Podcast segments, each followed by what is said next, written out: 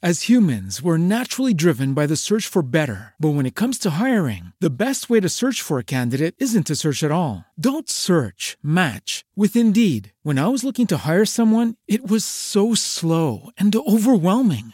I wish I had used Indeed. If you need to hire, you need Indeed. Indeed is your matching and hiring platform with over 350 million global monthly visitors, according to Indeed data, and a matching engine that helps you find quality candidates fast. Ditch the busy work. Use Indeed for scheduling, screening, and messaging so you can connect with candidates faster. And Indeed doesn't just help you hire faster. 93% of employers agree Indeed delivers the highest quality matches compared to other job sites, according to a recent Indeed survey. And listeners of this show will get a $75 sponsored job credit to get your jobs more visibility at Indeed.com slash podcast. That's Indeed.com slash podcast. Terms and conditions apply.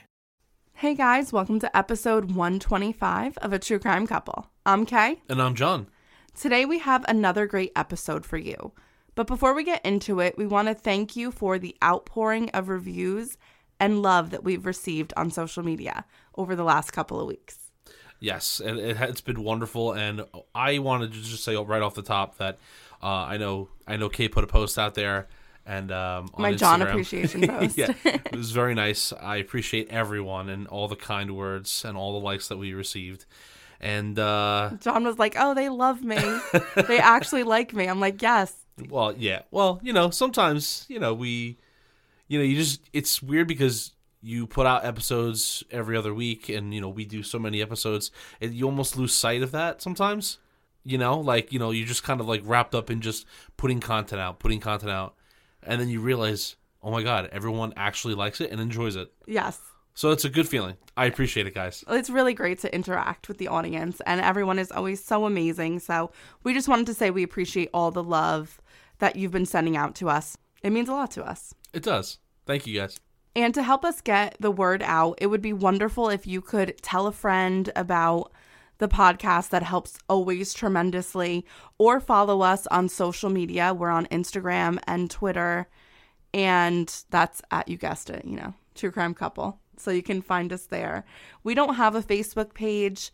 It, um, you know, the algorithm was like really crazy strange and it was recommending like former students. And I was like, oh, I don't want to play this dangerous game.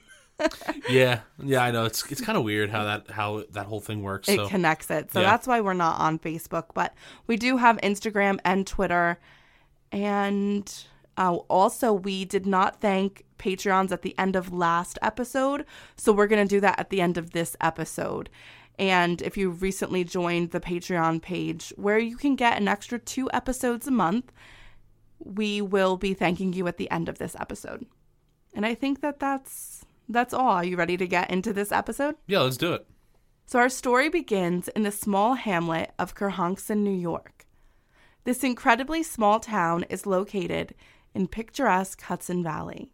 It is sandwiched between the Vernooy Kill State Forest and the Minnewaska State Park Preserve in Ulster County. The best thing about Hudson Valley is that although you feel you have gone back in time because you're surrounded by the beauty of untouched, pure nature, you're still really only two hours away from Manhattan.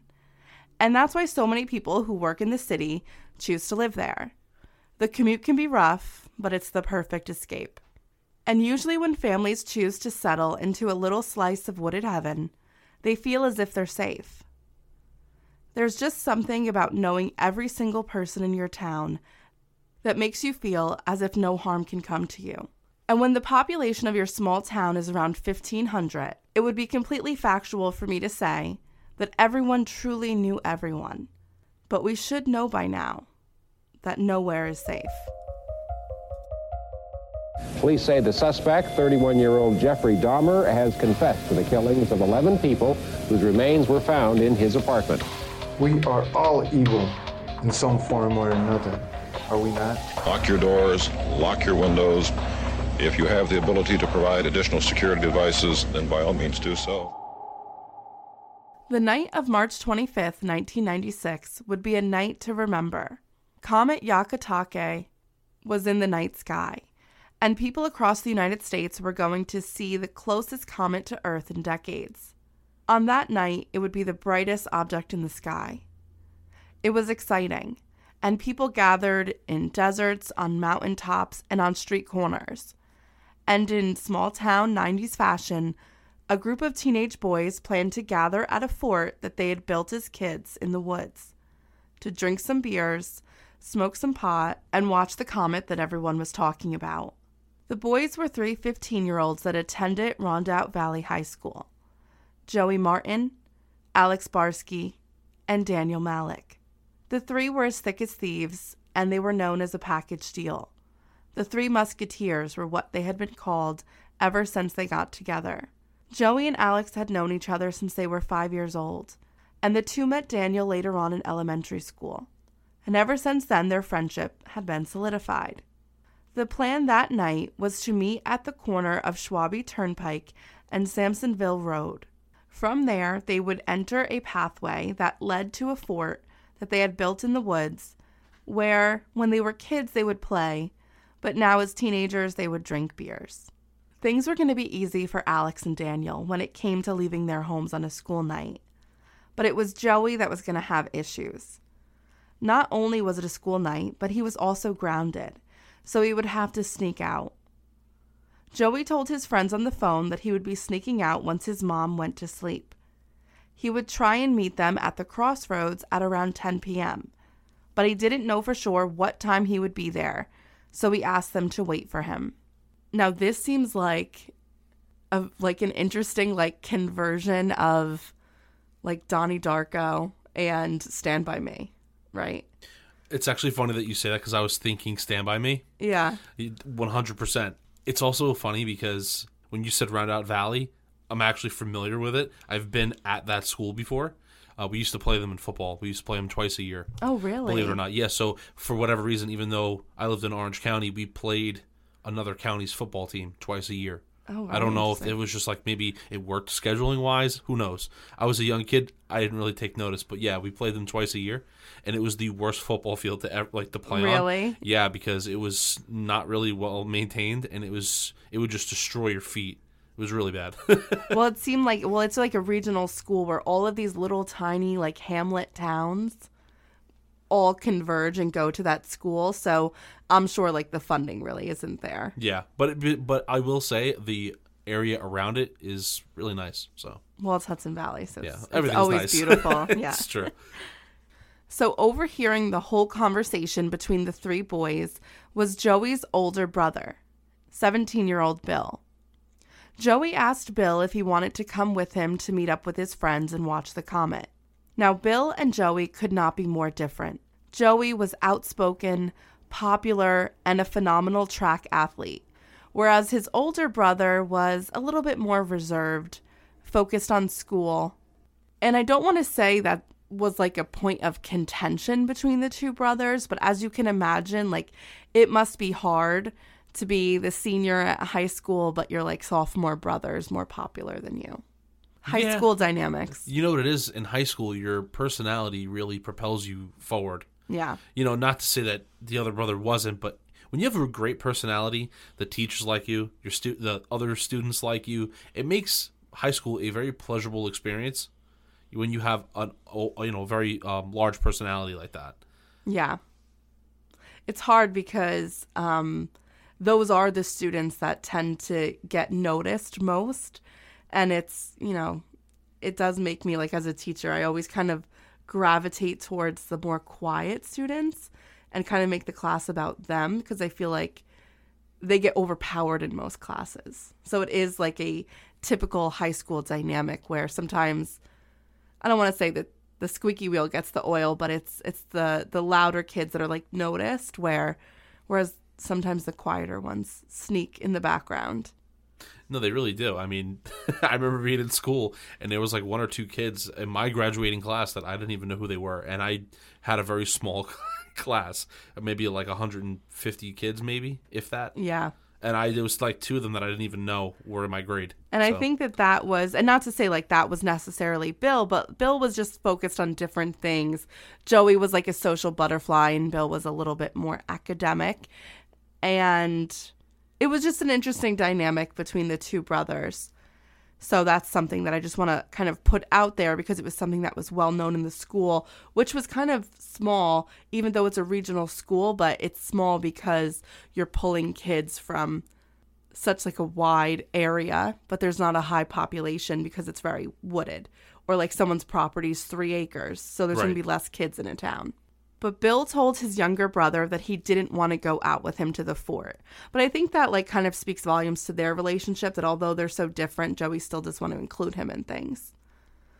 So Bill is going to say, no, you go ahead.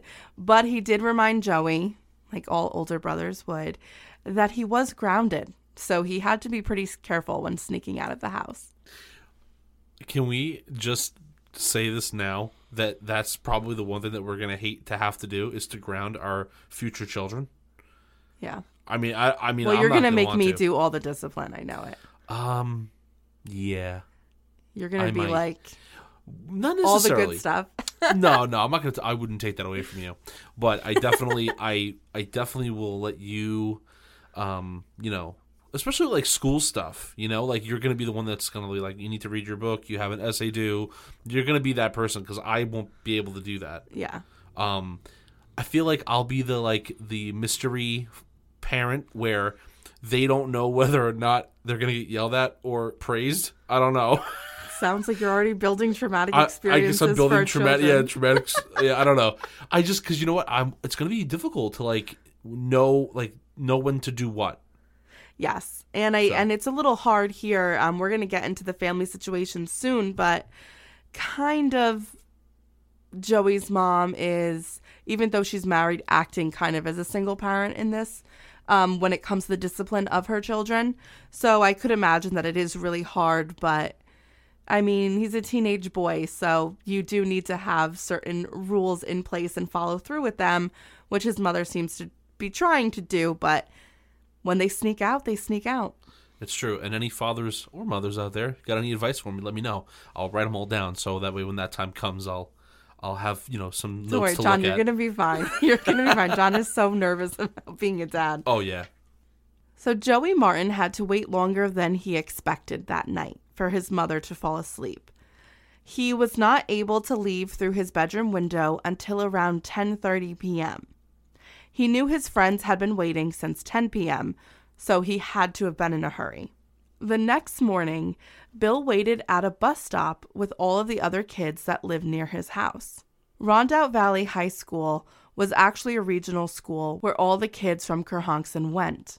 All of the kids that lived in that town were bused to the high school um, from various bus stops around Samsonville Road. So Samsonville Road kind of runs the length of the town, and kids have stops all along just that one road. Isn't that funny? That is really funny. Yeah. What a small that's so adorable. so when Bill had woken up that morning, he realized that Joey hadn't come home that night. oh no. Okay. So, and he knew this because his everything was kind of still in place in his room. His bed was still made, and Joey wasn't the kind of kid to like wake up and make his bed in the morning. So, this wasn't something that was outside the realm of possibilities, and it didn't um, put up red flags to Bill immediately because Joey had stayed out all night before, especially when he was having a few beers with his friends in the woods. So Bill just figured that he would see his brother get on the bus at one of his friends' bus stops because maybe he spent the night at their house. Bill also felt okay because he didn't think that his brother would be missing school because that day Joey had a track meet. And, you know, if you don't attend school the day of a sporting event, you can't compete in that sporting event. So he knew that Joey would be there and that kind of calmed his nerves a little bit. And as Bill sat on the bus, he fully expected to see Joey get on at the next bus stop with his friend Alex. But when Alex got on the bus alone, Bill was very confused. He asked Alex if Joey had stayed the night at his house. And Alex, confused, told him no.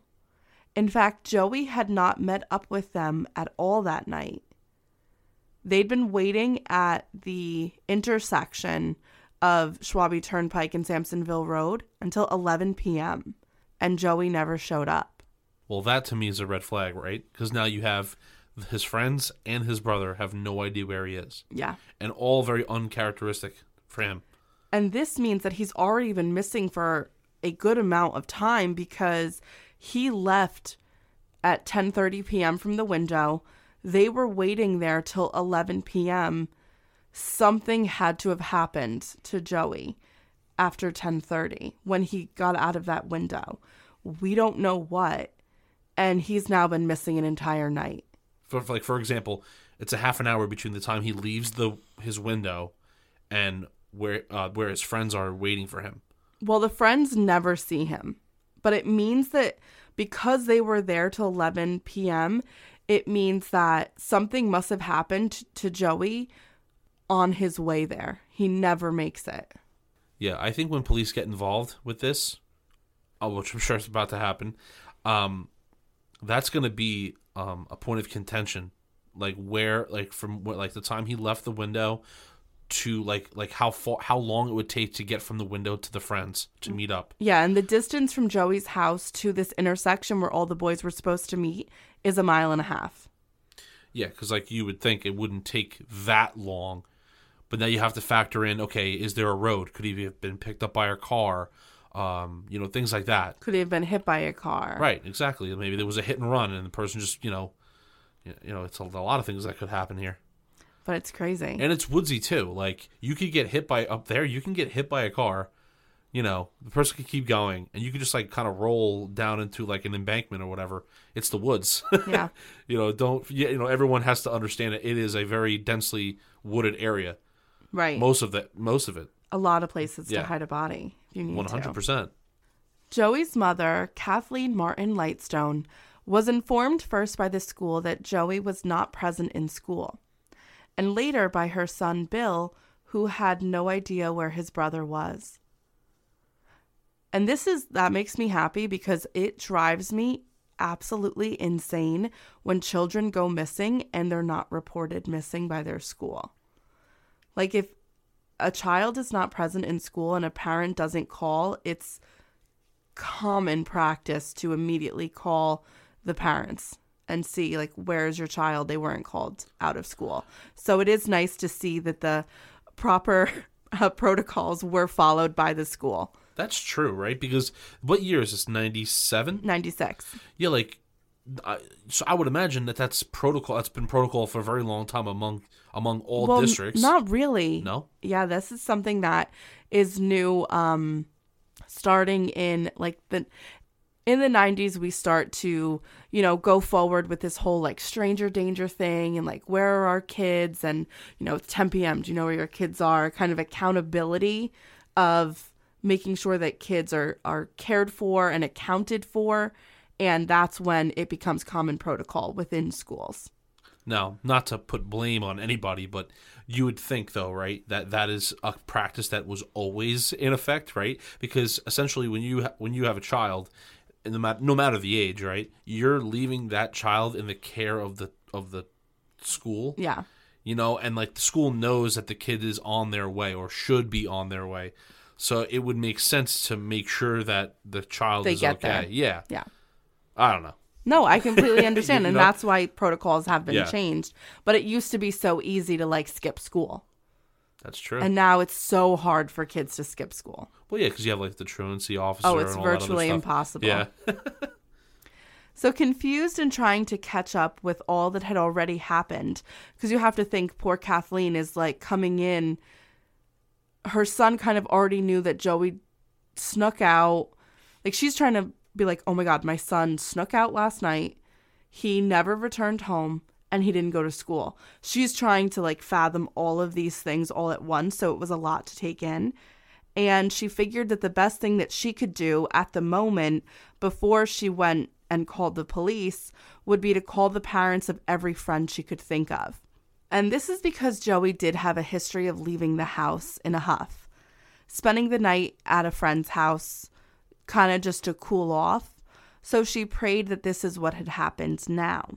But no one had seen Joey the night before or that morning, nor did any of the children say that they had even spoken to Joey.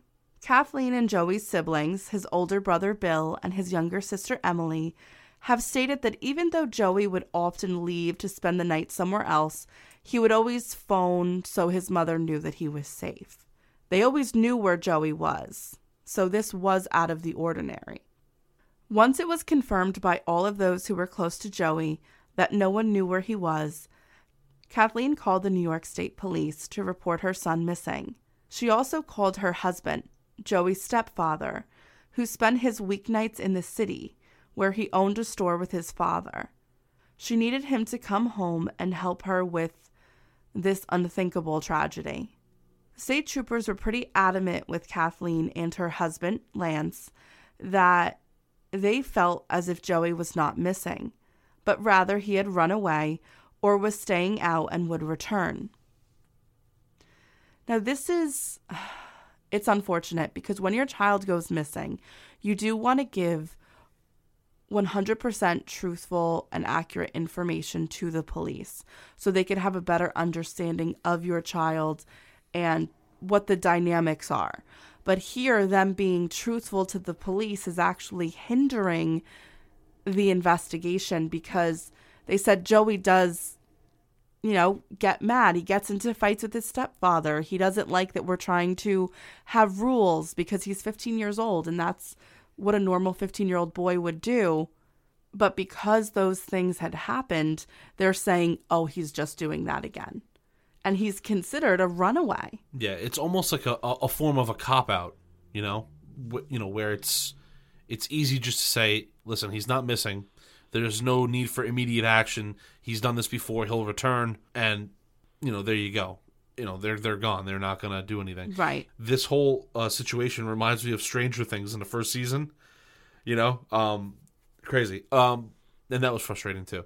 It really is how a lot of disappearances yeah. go, where they say, okay, if there's a history of a child walking away and staying with a friend, then maybe that's what they did.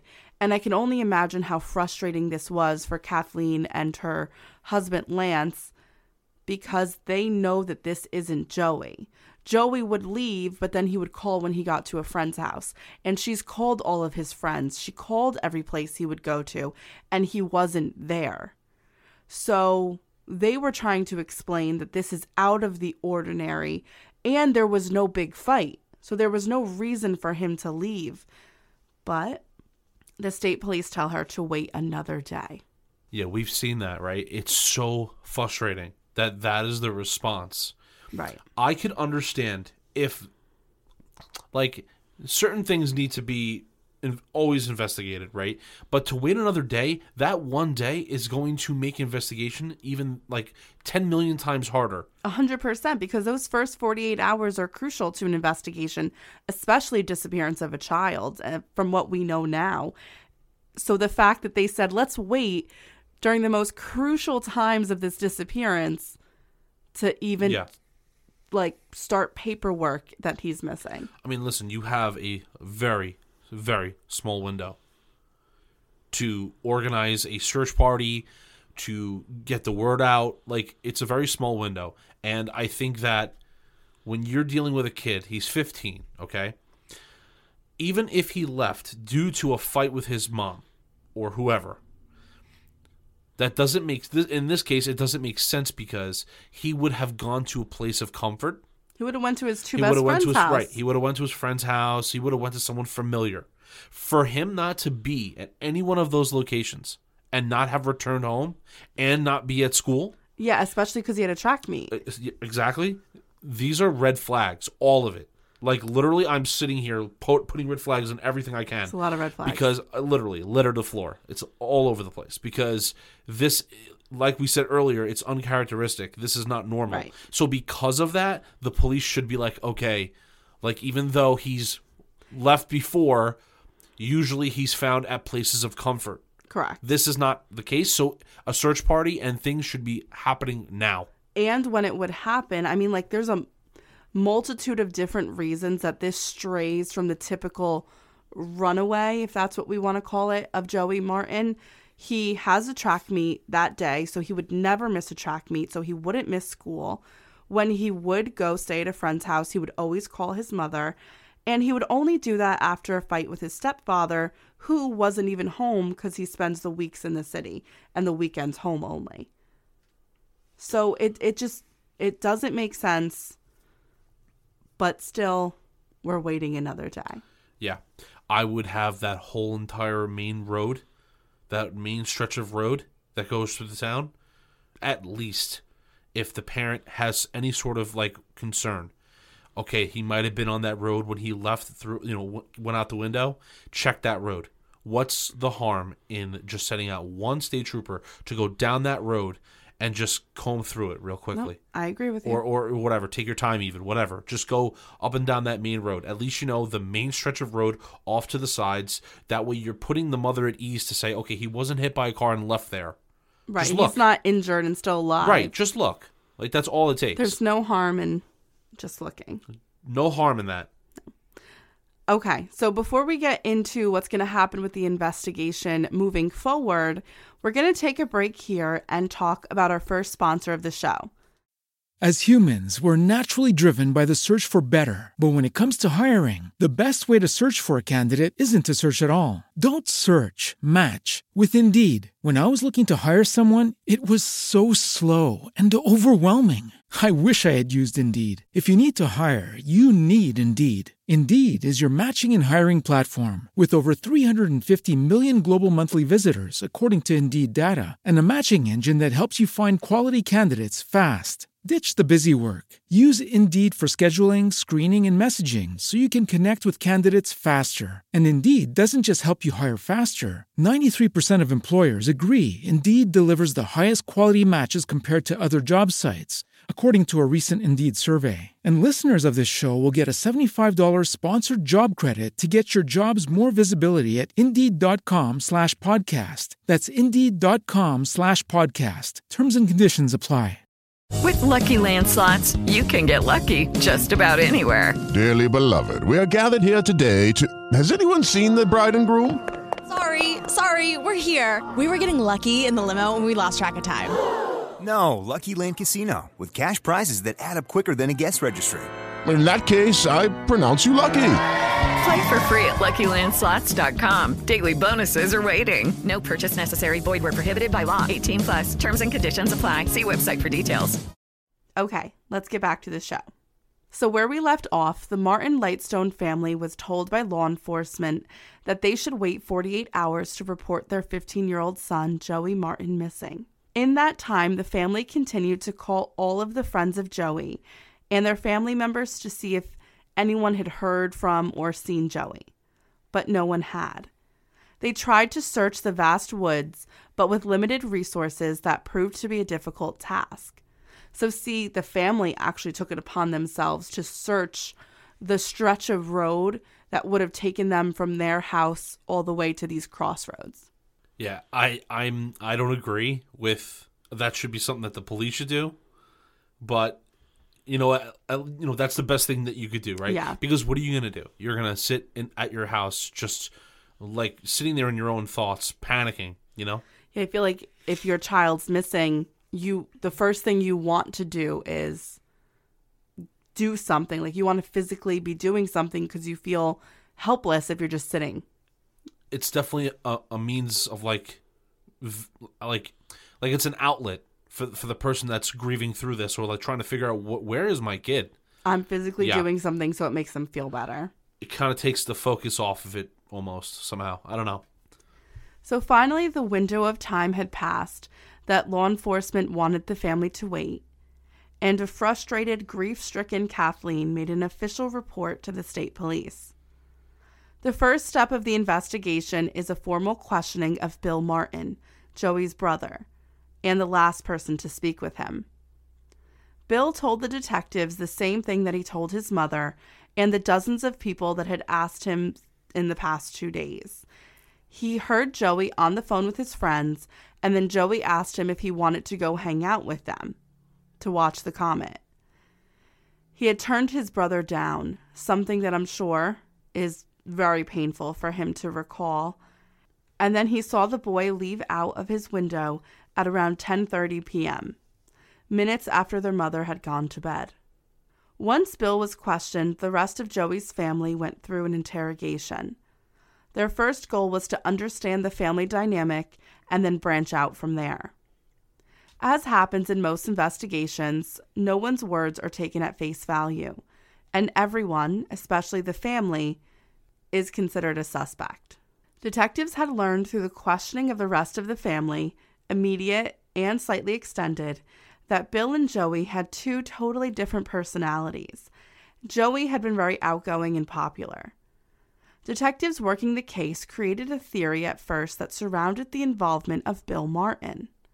Had he actually agreed to go with his brother to the rendezvous location, but the two never made it because they'd gotten into a fight? Or maybe Bill was super jealous and just saw an opportunity to attack his brother? So that was the kind of first working theory that detectives had. I mean, I think that one hits a little close to home, right? I mean, imagine that Yeah. your your mom finds out that you, you're uh, a possible suspect in your in you know in the other kid's Right. disappearance. I don't know. I mean, I don't think I don't think it's. I think it's too early to say, hmm, because of popularity of your younger brother, you would, you know, you would harm him in some form. Yeah, I think that just family is always suspected in these things, but also because Bill was the last one to kind of talk to Joey, and he's the one who said, you know, he was just leaving, and it could have been him, but Bill is easily like taken off the suspect list pretty quickly because not only did what he said Joey's phone conversation was, it was corroborated with his friends, Daniel and Alex. Like they said, no, we did have that conversation. So Bill wasn't lying. Joey was going to meet up with his friends. And then their younger sister, Emily, saw Bill in the house after 1030. So he couldn't have went with Oh, the his sister, brother. the sister. of the- okay, okay, okay. So we know that he we, we know that he didn't leave the house. Correct. The older brother. Yeah. Okay. But that was the first working theory. Did they investigate the friends as well? Oh yeah, because that's the next people who are questioned because they they first question the friends because they're going to because that was the plan for Joey to meet up with them that night and to kind of get to know Joey outside of his family dynamic. They question the friends, but Alex Barsky and Daniel Malik are going to say everything Bill said was correct. They were supposed to meet at the crossroads. And they both confirmed in their interviews with police that Joey had told them before they hung up Bill didn't want to come with them that night. And, you know, this kind of confirms Bill's story verbatim. So it really is the sister Emily and Joey's friends that save Bill from this suspicion, which is good because now we have investigators focused on what's really happening versus theories. And it just so happens that the two stories from the friends were also confirmed. Several witnesses came forward once the police issued a statement saying they were looking for people that had been driving in the area the night of the disappearance. Two separate motorists corroborated the story of Alex and Daniel, who said they were waiting on the corner of Schwabie Turnpike and Samsonville Road between 10 p.m. and 11 that night. Several drivers said they saw two boys who looked like they were waiting. Okay. So basically, the timeline of the missing person is very clear in this case. Detectives know that Joey left his home at 10:30 p.m. and he never reached his friends at the crossroads. This led them to two theories. First, something had happened to him in the mile and a half between the route from Joey's house to the meeting spot. The second theory was that Joey, remember this is the age before cell phones, figured that his friends were no longer waiting for him because it had taken so long for his mother to fall asleep. So he decided to just take one of the many pathways to the fort through the woods behind his house in hopes that they would be there waiting for him versus at the Schwabie Turnpike intersection. And there's several different paths he could have taken and he could have maybe hurt himself and still been in the woods or came into contact with somebody in the woods.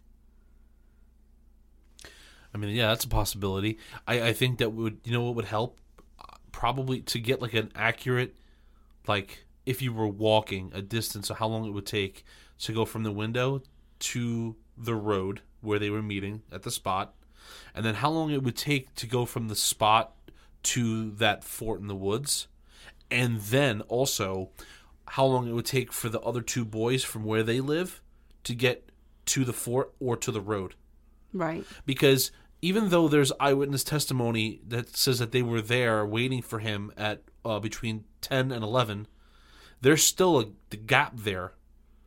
So i want to know how like could it be possible like like if we can get a time frame how long it would take for them to get there then we would know for for a fact that they were there at that time. Because eyewitness testimony could be weird. I mean like you could be driving your car and you think it was around oh oh yeah i was driving on that road around 9.30 I totally agree. 10 o'clock could really be 9.45 Right. you know it, like and that could mean The difference. the difference yeah. And there's a lot of factors that are kind of unknown in that because A, we don't know the route Joey took. Did he think, okay, it's a little bit later, I get I I bet the guys aren't waiting there anymore. Let me go straight to the fort. So we don't know if he took the road or he took the fort. We also know that Joey is like this track athlete. So he thinks he's late. He might be like booking it there. That's- or he yeah, might true. be casually walking. We don't know. So the factors with Joey are unknown. What we do know is that um, the fort is located about 100 yards from the house of Daniel Malik, one of the two friends. But it made sense for them to meet at the intersection of of Schwabie Turnpike and Samsonville Road because that's where there's like this path that leads into the woods that will take them to the fort and it's a convergence of where all the three of them live. okay all right that makes sense Yeah. So, because his mother had fallen asleep later than expected that night, they were nervous that he was trying to make up time. And because of that, it might have caused his disappearance. Like maybe he was running and got hit by a car, or he tried to hitchhike and someone picked him up, or he was running through the woods, fell, and injured himself. There were so many possibilities, and after 48 hours of being missing, none of them were good. A physical search of the woods and the fort and the journey Joey would have taken, whether he took the road or the woods, was searched. Early on in the search of the area, law enforcement had found broken pieces of headlight on the side of a road, almost like kind of into the wooded area that flanked both sides of the road. And within the pieces of glass, they found some blood and hairs. So this was something they feared, like maybe it was a hit and run. So they had the pieces of glass tested, like the hair and the blood, and it belonged to a raccoon, not a person. okay So at least that wasn't him. Now that the police are involved, a larger scale search is conducted. The state police were aided by over 800 volunteers, which really equated to half of the town coming out and looking for Joey. A testament to the kind of boy he was. Citizens and the police were also aided by local search and rescue and the fire department. But the search of the woods near his home and the route he would have taken if he just stick, stuck to the road yielded nothing. Because there was nothing physical to go on, the detectives wanted to continue talking to the family to make sure that nothing was amiss with them. In addition to learning about the jealousy that existed between the two brothers, they also learned that Joey was very vocal about not liking his stepfather. In fact, he always had been. Joey's father had died seven years prior in a roofing accident, leaving behind three children and a wife who had all been devastated by their loss. Eventually, Kathleen married a family friend, Lance Lightstone. From the beginning, Joey was very vocal about how he did not like Lance, and as he got older, his hostility for Lance grew. Now, like I said before, the living situation for the family was not entirely conventional. Although Hudson Valley is close to New York City, it's a rough commute to do every day, and it can be expensive. So, to run the business that Lance owned with his father in the city, he stayed at an apartment in Manhattan Monday through Thursday, and he would return Thursday night back home. So I bring this up because it added to the tension in the house. Joey didn't want to follow his stepfather's rules, especially a stepfather who was only home three days out of the week. And this conflict that Joey had with Lance did put a lot of pressure on the family. His siblings and mother confessed to law enforcement in the many times they were questioned. But the way Joey's mother put it was that Joey and Lance loved each other. It was just a hard time because Joey was a teenager and teenagers really never see eye to eye with the people that are trying to show them the right way or punish them as teenagers feel. Also, at that age, to lose a parent in such a like a sudden way like that, I'm sure could really affect their next couple of years. Oh, totally. You know, so that's probably why he's not a, totally accepting of his stepfather. Not because of the way he might tell him to like, you know, these are the rules. It's also because he misses his father probably and doesn't want to fully embrace him. Yeah, I agree So, with you. I mean, there's there's also that. This conflict that Lance and Joey had was something that law enforcement wanted to look into. Could Lance have driven back from New York City, hurt Joey, and then returned to the city? It was physically possible, and it was potentially a really good alibi for him to have. When the detectives questioned Lance about his relationship with Joey and what he had been doing the night of the disappearance, he got very defensive. As the questioning went on, he became irate as he learned that he was being considered as a suspect. Lance refused to work with police as soon as he knew they were like starting to suspect him, which only built up their suspicions. And with no physical signs of Joey and no clue as to what could have happened to him, word quickly spread around the small town that Joey's stepfather was a prime suspect. Kathleen supported her husband and was very clear in her message that she didn't think Lance was responsible for her son's disappearance. Lance's defensiveness and Kathleen's defense of him actually led a lot of people in town to not support her. Like the court of public opinion was that Lance was involved. See, I understand like where the people on the outside of the family might feel that way, right? Like your your son's missing, your your husband could be a, a, a suspect. Why are you supporting him and not you know defending your son who's who could be dead, who could be you know whatever, right? But I mean, just because it's possible to reach Rondout Valley, um, you know, from New York City in in, a, in, a, in an average time, I mean, yeah, sure, but that doesn't mean they did it. Well, I feel like it would also be like really difficult because how would Lance know that Joey was even leaving the house that night? Not to mention, even in 1996, there are going to be timestamps and as to when he went through tolls. well, not if he paid cash, Uh, which everyone did in 1996. yeah, I, I, I'm I'm pretty yeah, but you know what though? There's cameras though at those transits uh, at those transit hubs. When you go through a toll, there's in always 1996, though, I feel I like we're too young to know that. Well, okay. I mean, I don't know for a fact, but I would just I would say at the main at the main crossings, you probably have cameras.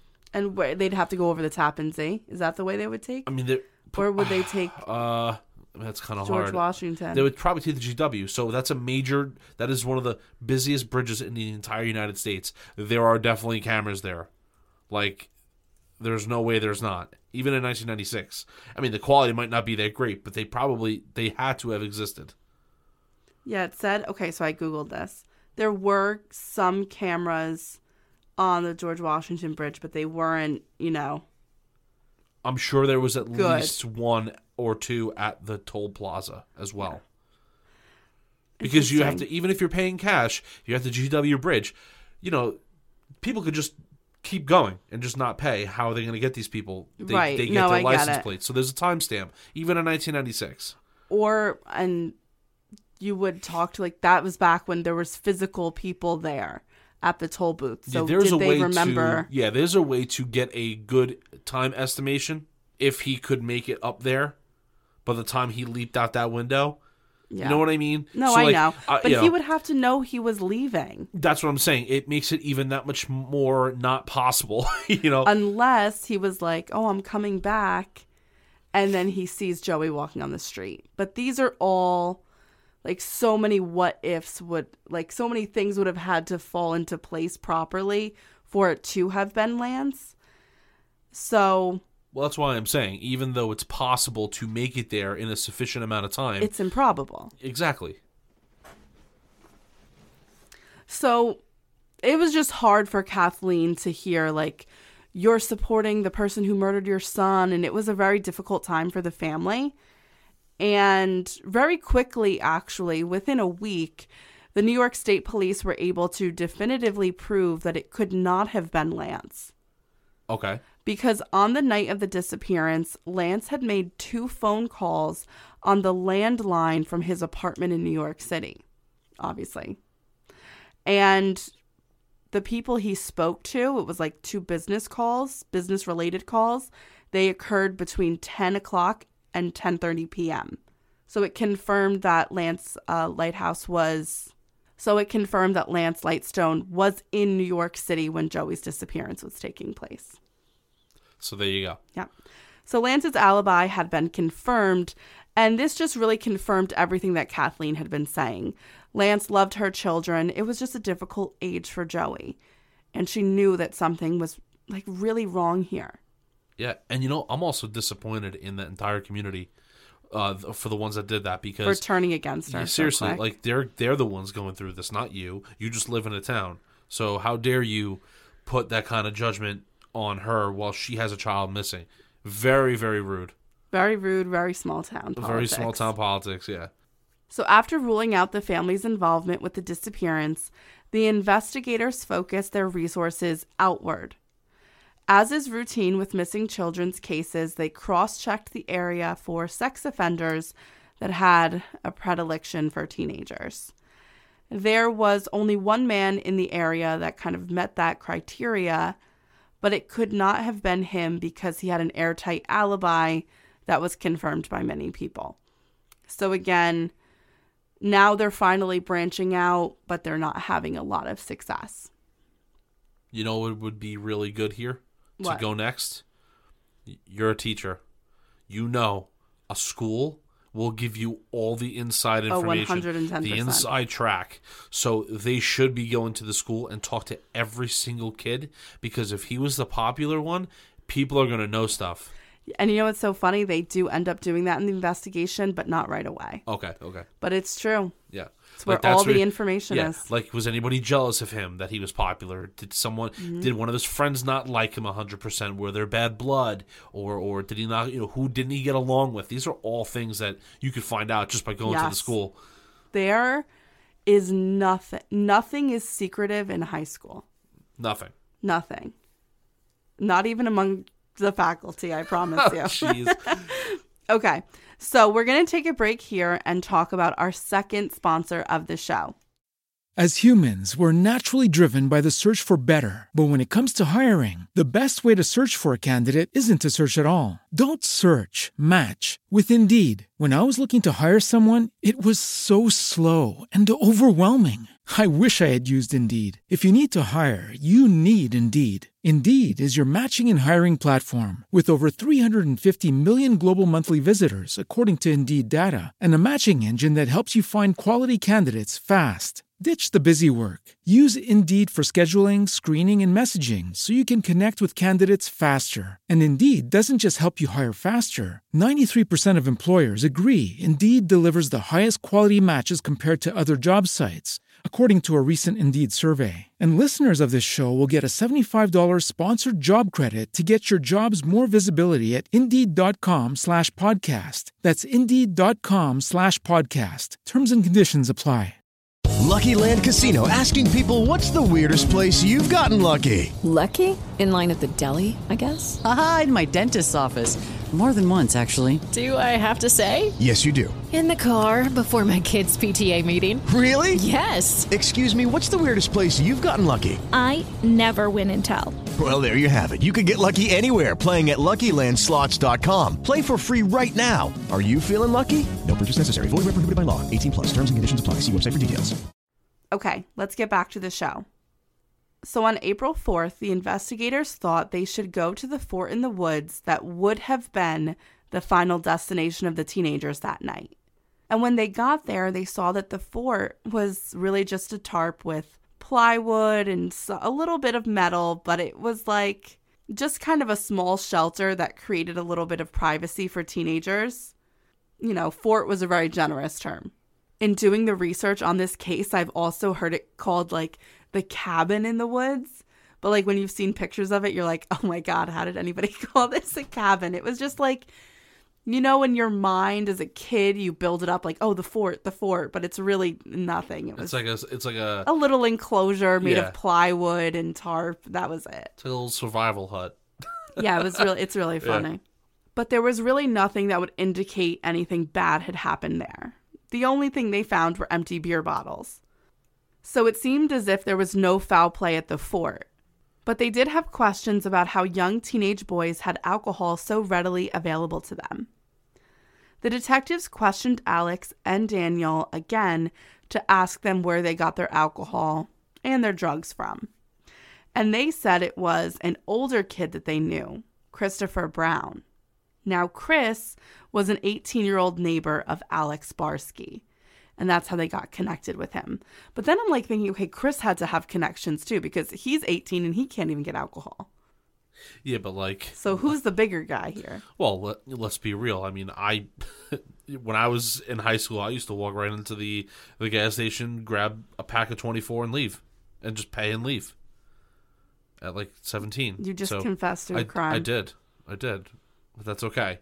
But what I'm Is it saying okay, is, John? It's not okay. But what I'm saying is that is of- It's commonplace. it's like they don't look at it the same way they do, like in the city. It's they don't do that. I'm not gonna say where, obviously, but that but that's um that's just something that is very common up there. Yeah, I guess it's true. You also did have a mustache by the time you were 10 years old. That is So- true, and a beard, yeah, Yeah. A, a serious beard, yeah. Um, yeah, it's uh, it was pretty pretty traumatic having the uh, Sanchez at like you know in sixth grade, but um, anyway, let's not talk about those years. Okay, I'll I'll post a picture. No, please don't. It's one of my faves. No, don't you don't you dare. That one's bad. I don't want people to see Okay, that. okay, okay. Um, but all joking aside, though, I mean, it's really not out of like it's. I know to some like our, of our listeners, it's going to be weird, but you know, in some places, it's like it's like the seventies again. So They're just looking for the sale, you know. So maybe this guy, this um, his name is Chris Brown. okay. Yeah, Um, yeah. Chris, Brown has a connection of a place where he usually Sure. like buys beer. they from. might even, okay, you know, they, I you, know it. you toss them another five, ten dollars on top of what it costs to buy, it, and they'll just take it. No, I got it. Yeah. So, So, Chris was well known to law enforcement because he had a pretty long rap sheet. He had committed many criminal offenses and he was known to have a pretty serious drug habit. When they went to go look for Chris, they realized that those close to him didn't know where he was. He was missing too. He hadn't been heard from in days. that is a little suspicious. Yes. So the troopers issued a statement that they were looking for Chris because he was wanted for questioning regarding the disappearance of Joey Martin. And everyone in the area knew about the disappearance of Joey Martin. So a lot of people are going to now be looking for Chris Brown. that sounds funny saying it.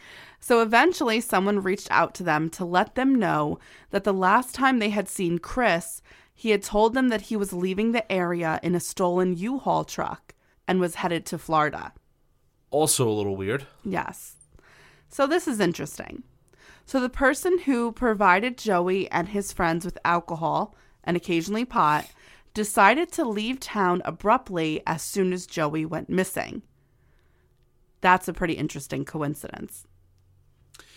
Uh, I mean, it is one hundred percent. I just, um, I would want to make sure that we don't like if I was the police, if I was someone that was leading this investigation, I just would make sure that we don't get so caught up in this where it's it's you know we don't want the horse blinders on one track mind here. Mhm. like yeah it's a lead. Yes it's weird that that's what he told somebody and that he was the one that provided the the al- you know the alcohol and the drugs. But what, what we don't know is did he maybe get into the wrong uh, in with the wrong people and that's how he was able to get drugs in the first place? Maybe he owes somebody money so they're leaving town. Like there's lots of different things that can have nothing to do with uh, joey's disappearance No, those are all really strong probabilities. Like any of that could have happened. Also, I want to add that you know I'm not saying that I was involved in like a like the scene, but like you know uh, relating it to back when like we were in high school, like we knew the kids that could get the drugs, right? We knew the kids that were able to get the alcohol, Right. right? Yeah. The person that has the drugs and can get the alcohol, they become instantly like the the number yeah, one person. well, th- and there's a reason they do it. It's like the younger Right. kids. So like not only do they have that, but there's also they have these like minions of True. followers. Sure. But now to go off that even further, that person that gave them the drugs and alcohol leave, right? Mm-hmm. Now, the kids that got the alcohol and the drugs, they're going to be like, "Oh, that's mine. Oh, oh, make sure you share that." Oh, you know, like like it's like it becomes like something to hold on to. Like it's the holy grail. Like, you know, oh, make sure you keep that safe. Don't lose it. Don't smoke too much. Don't drink too much of it. It can cause an issue amongst the people that just bought it or Okay, just got it. so getting the drugs once you've acquired it could cause chaos amongst That- the lower ranks. You're saying Exactly. And now, I get it. could this be the case now? Could this have something to do maybe with this kid's disappearance? Yeah. Because we have two kids that were there waiting for him. Are they not telling the full story? Were was it because of the drugs and the alcohol that they were provided Right. that caused some sort of fight? that does always cause tension of like, did you smoke more than me? Did right. you drink more than that? I've literally been in like like shady places, like you know, like whether it be in the woods or at someone else's Mm-hmm. house, and you know they're like, "Yo, yo, pass that, you know, pass that, give me that," and then they'd be like, "Yo, you had the whole thing. Why'd you smoke the whole thing or whatever?" You know, It and happens. then all of a sudden it starts a shouting match, and then you never know, could lead to physical altercations. Okay. So, with that being said, this could be the catalyst of why this kid's disappear, uh, you know, has disappeared. Because you're saying that Chris knew that something bad went down with the kids he gave drugs and alcohol yeah, to. and now he's gone.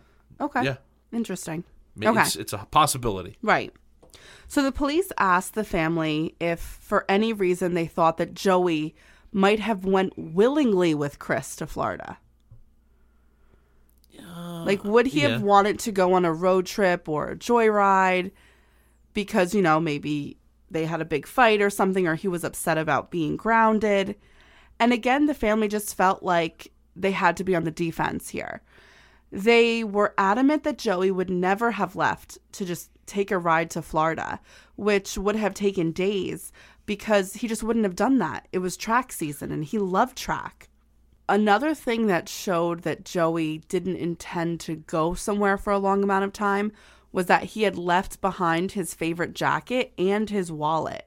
So if he was planning on going with Chris to Florida, he would have brought that stuff. Put it this way: if it was willingly, he would have had a wallet, a change of clothes. But it could not have been willingly, maybe. Well, that that's a well, that's a whole other thing. But to say that he went willingly, I doubt that highly. right. You I need agree. clothes. You need your toothbrush. You need you need your wallet. You need money. Like to do that with nothing. No, I completely agree. Now, they only needed to wait a few more days to find out any information on Chris Brown because after an APB was put out on the stolen U Haul truck, it was spotted 22 miles north of Kerhonkson in the town of Kingston, New York. Isn't that interesting? So he didn't go to Florida, he went to Kingston. And you know what I was thinking here? And this might be a stretch. Maybe the people who were writing the report, like writing the reports up, aren't familiar with the area. Was he saying he was going to Florida, New York? Oh, it's oh wow okay you, you know Because yeah Florida is Yes. a town in Orange County. Yes. Which is still in the Hudson Valley area. Like, was he saying I'm going to Florida? Like, did he mean the town? because he stayed in New York? Or was he trying to get people off his tail by saying, I'm going to Florida, but he's actually going north instead of south? I don't know. All of those are possibilities. Lots of possibilities. Yeah, we here. just don't know. So, an attendant at a gas station noticed the U Haul that the police had been looking for in connection with the disappearance of the teenage boy. And in fact, the attendant saw a boy who looked like he was in his early 20s, who turned out to be Chris, with a blonde haired boy.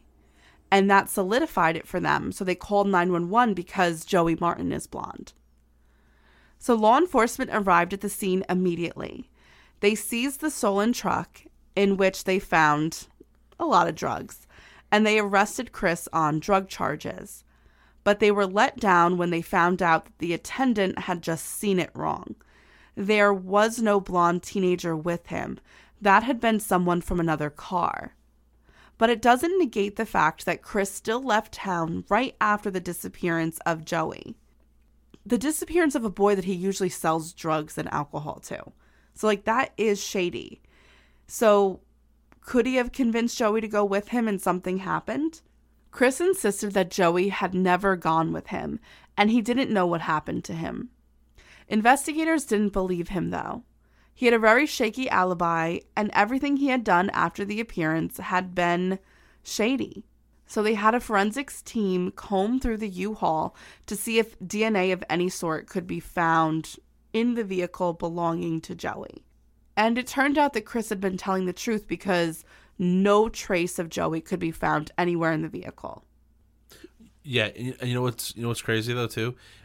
I mean, you think about a U-Haul van. Everyone uses them, or box truck, whatever it was. Everyone uses them. Someone could easily cut their finger or whatever. There would be. I mean, I'm I'm glad that there wasn't because now we're on a right track. But that's kind of a hard thing to test, I would imagine, as a forensic person because there's so many fingerprints. There could There's be a lot anything. of DNA in yeah, there. Yeah, because the truck's always being used and then brought back and then sent back out with other people. So Right, and nothing of Joey's was found in there. I mean, they did like with tape. They literally picked up every hair, skin cell, every they swabbed everything, fingerprints. They It's a good move, though. I mean, it's Yeah. definitely good. It's good. It's a good insurance policy to make sure that he wasn't in that back of that truck. Totally.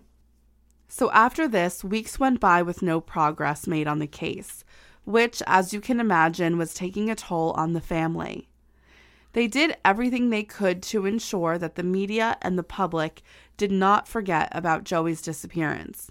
Joey's mother and stepfather did as many appearances as they could, and they talked about how they just wanted Joey back with them. Kathleen also added, heartbreakingly, that she often lie awake at night wondering if Joey was in pain and just having a constant feeling of desperation. And from what I've seen with cases of disappearance, the family takes a huge hit. You just want to be out 24 7 looking for your child, but you can't. All you can do is be desperate, wait, and pray that the police are handling the investigation well. And because it is an active investigation, you also have to be understanding that that means you might be left in the dark about certain things for necessity. So it's a it's very taxing on the family. Yeah, I honestly I couldn't possibly imagine the feeling that that family is going through. So the next avenue that investigators wanted to go down is the high school theory. Like you said. Okay. It's a very simple theory. If it happened in a high school, everyone knows about it.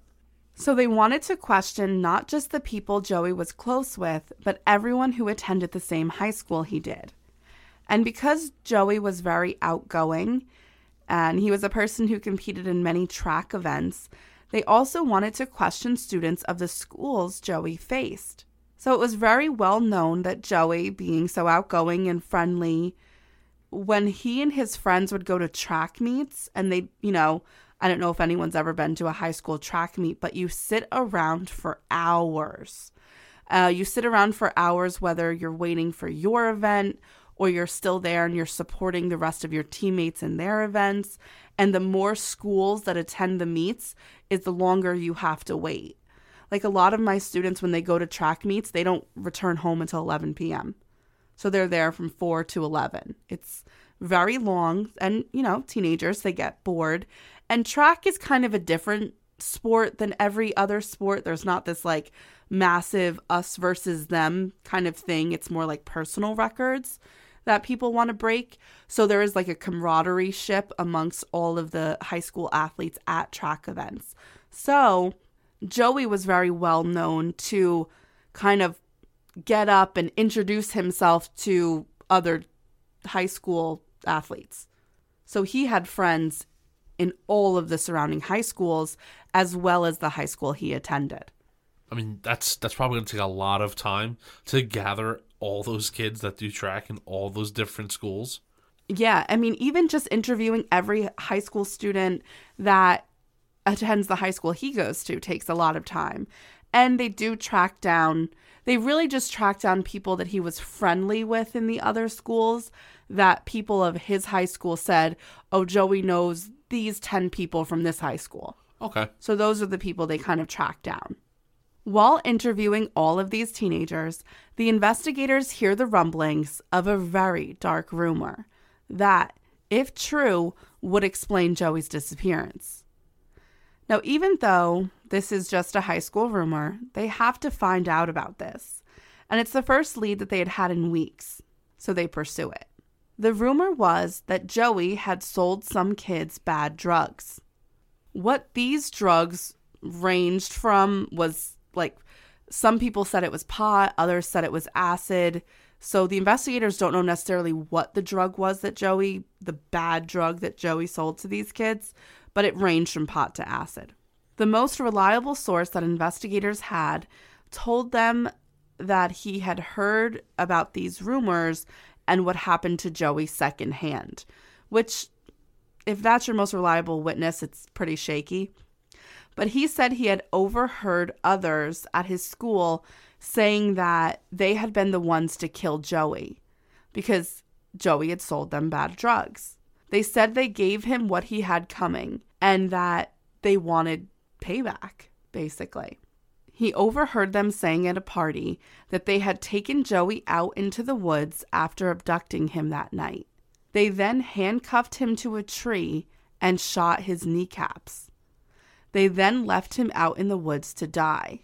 It sounds like these kids might have been listening to too or watching too much of like Casino or like some kind of gangster movie. Yeah, it does sound. You know, like to that. handcuff you and to shoot you with you know in your kneecaps. It's very dramatized, but there could be some truth in in, in that. There could be some truth in it. At first, when I heard it, I was like, "Whoa, this is pretty cold hearted." You know, like kind of gangster move for like high school students that are dealing with pot or even if it was acid. But, you know, through the cases we've covered, we've seen high school students do some pretty horrific things. That's true too. So I thought it was interesting that the rumors went that way. And, you know, the police, I believe, took a really good direction in all of this. So the woods that surrounded Joey's house and the path that he would have taken to meet his friends is most likely where this would have occurred. So they do a second search of the woods, and this time they're looking for possible human remains that were still most likely handcuffed to a tree. But nothing was found. And that's kind of what they thought. These are just rumors, but they have to investigate every avenue. It seemed that the story they had just heard might have been the rumor mills working overtime, but the implication of this rumor, I think, changes things up for the investigators. Because before we were operating on the belief that Joey was this perfect boy. And in talking to all the kids his age, they realized that, yes, he's still perfect to his family, of course. You know, that's how they build him up. I mean, it's his mom or his siblings. He is an amazing boy. But at the same time, he's still a 15 year old boy. A 15 year old boy who did what all kids in isolated areas do. They get together, they drink, they smoke in the woods, and maybe, like the rumor mill implied, and you did earlier, something happened involving drugs. Or he was just wrong place, wrong time. Yeah, I think that that's where I'm leaning towards. That there are there has to be some truth in that wild and outlandish story, but I think there is some truth to that. So me being an investigator, let's say, after hearing everything from the high school, the first thing that I'm going to do, the first two things I'm going to do, because they kind of go with each other, is I am going to go into that woods um, and look to see if I can find anything. Second, I'm going to go talk to his two friends again that were waiting for him that night. Okay. I also I'm going to go back to that fort looking thing and I'm also going to look behind that kid's house. Okay. Oh, the Wh- the friend Yeah, the oh, I don't know. Daniel that lived a uh, hundred yards away. Yes, because that's where the fort was. Okay. So it's still a hundred yards. I, you know, I would look everywhere and talk to both of those friends because just like we said about the brother that he was the last one to speak to him that night, you could say the same thing about the two friends that they were the last ones that knew where he would go and where he would be. And they're the people that also know him the best. Right. I mean, your two best friends in high school know everything about you. And it goes back to what I said earlier. Joey, and this is most kids, they're going to go to their comfort zone. Like when we were talking about how oh he might have got uh, took a ride with the other guy. No way. He is going to go where he thinks he's comfortable. If he was trying to get away. If he was trying to get away. So yeah. I don't know.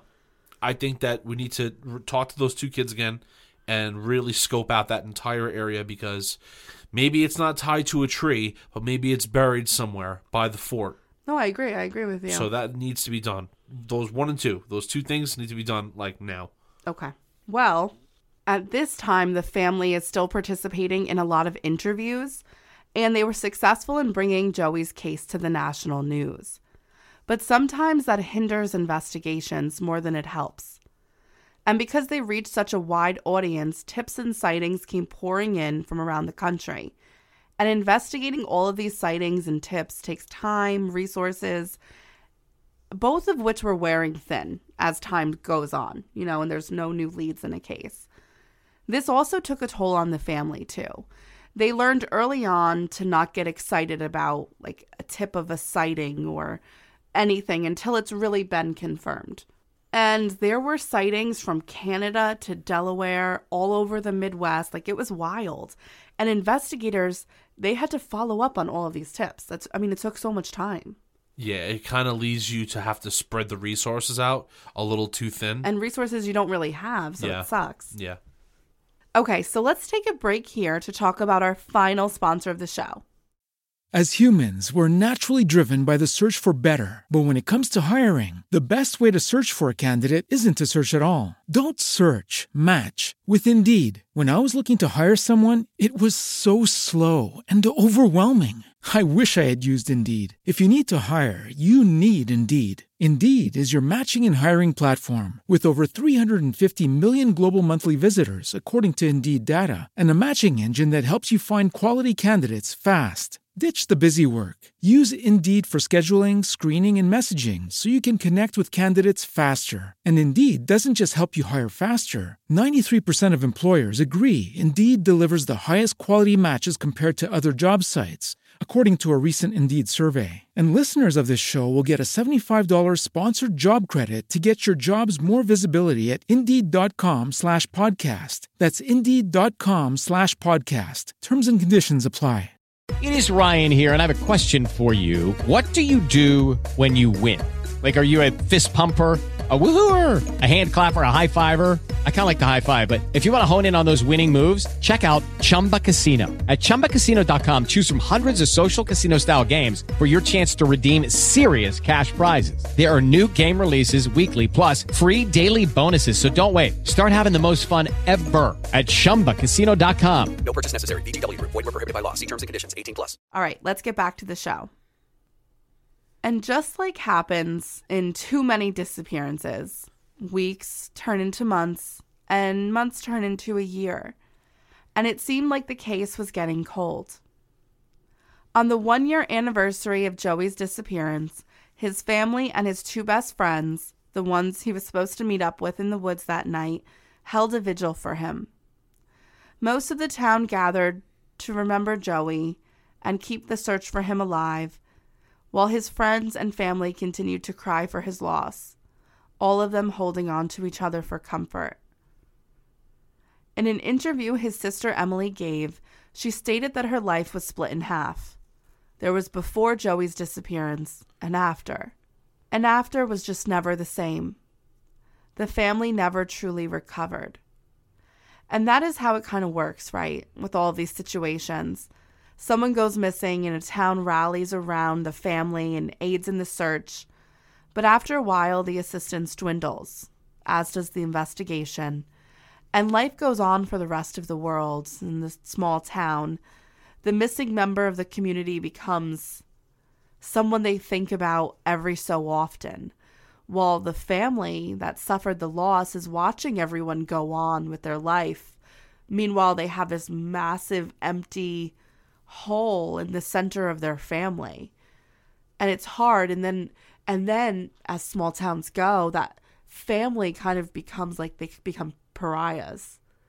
Like, oh, that's the Martin family and they're kind of treated with kit gloves and It's unfortunate.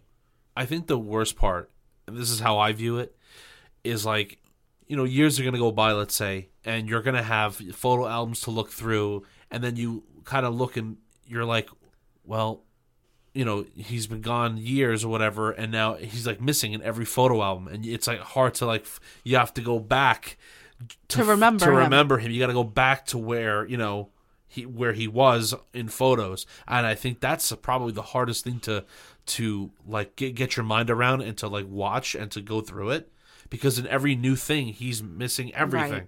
And you're and you're you are treated so differently and and you have to watch the rest of the town go on as if you're not screaming inside all the Oh, time. Yeah. And that's how I feel like Joey's family felt a little bit in this small town because something's not similar. I mean, I guess it's the same with deaths as well, right? When I was in high school, I mean, I was a sophomore in high school. A girl who had graduated the year before, she went on to go to a college in New Jersey. But the first day that she went to college, there was an accident in the bathtub and she hit her head and she died the first day of college. Oh my god. And I just remember how devastating that was that first day of school when they, and I mean, that's when we found out that she had passed away. And there was actually an announcement about it, uh, about remembering her. And I remember everyone was really affected by it. I remember kids like were falling down on the ground crying. And moving forward, her family was treated so differently. And you kind of feel so bad about it now looking forward, but no one knew how to handle it. Right. Like her mom was the um she always worked at like the checkout counter at like the A&P, which is like a, a grocery store chain up here that I wish still exist. Yeah, they're no longer. But she and I remember my mom would say like like when I was out shopping with my mom, she wouldn't want to go to her checkout line because she didn't want her to feel bad that I was with my mom. Yeah. You know what I mean? And the town always kind of treated her that way. Like everyone felt so bad for her because they truly do, but you don't know what to do with that. And you also don't want them to feel weird their whole lives and be remembered for it every second, but they are. Yeah, it's a really weird situation to have to, you know, deal with and uh, in both situations. So I don't think it's necessarily like the town doesn't care anymore. It's just that it's difficult. Disappearances and and I think disappearances are it's even harder because everything's so unknown.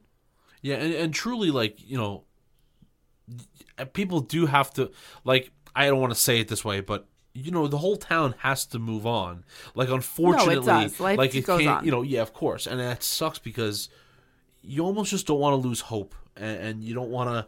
You know, you just want to get out of this hell that you're in. But you know, time does sometimes help a little.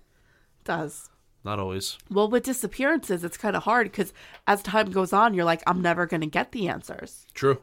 So I'm going to shift gears here a little bit. And I'm going to talk about 62 year old George Allison, who was a resident of New York City, but like so many who live in the hustle and bustle of the city life, he wanted calm on the weekends. So to do this, he would retreat to his weekend home in Samsonville, New York, a town that's very close to Kerhonkson.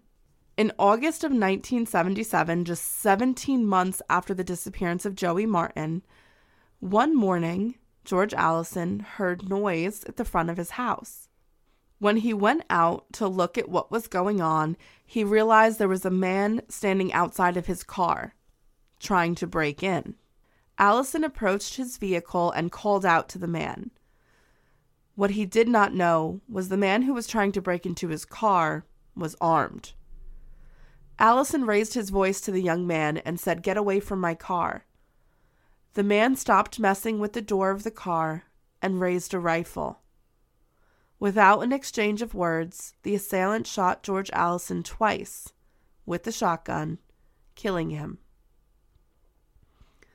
To get away, the man stole the car that he'd been trying to get into and drove away.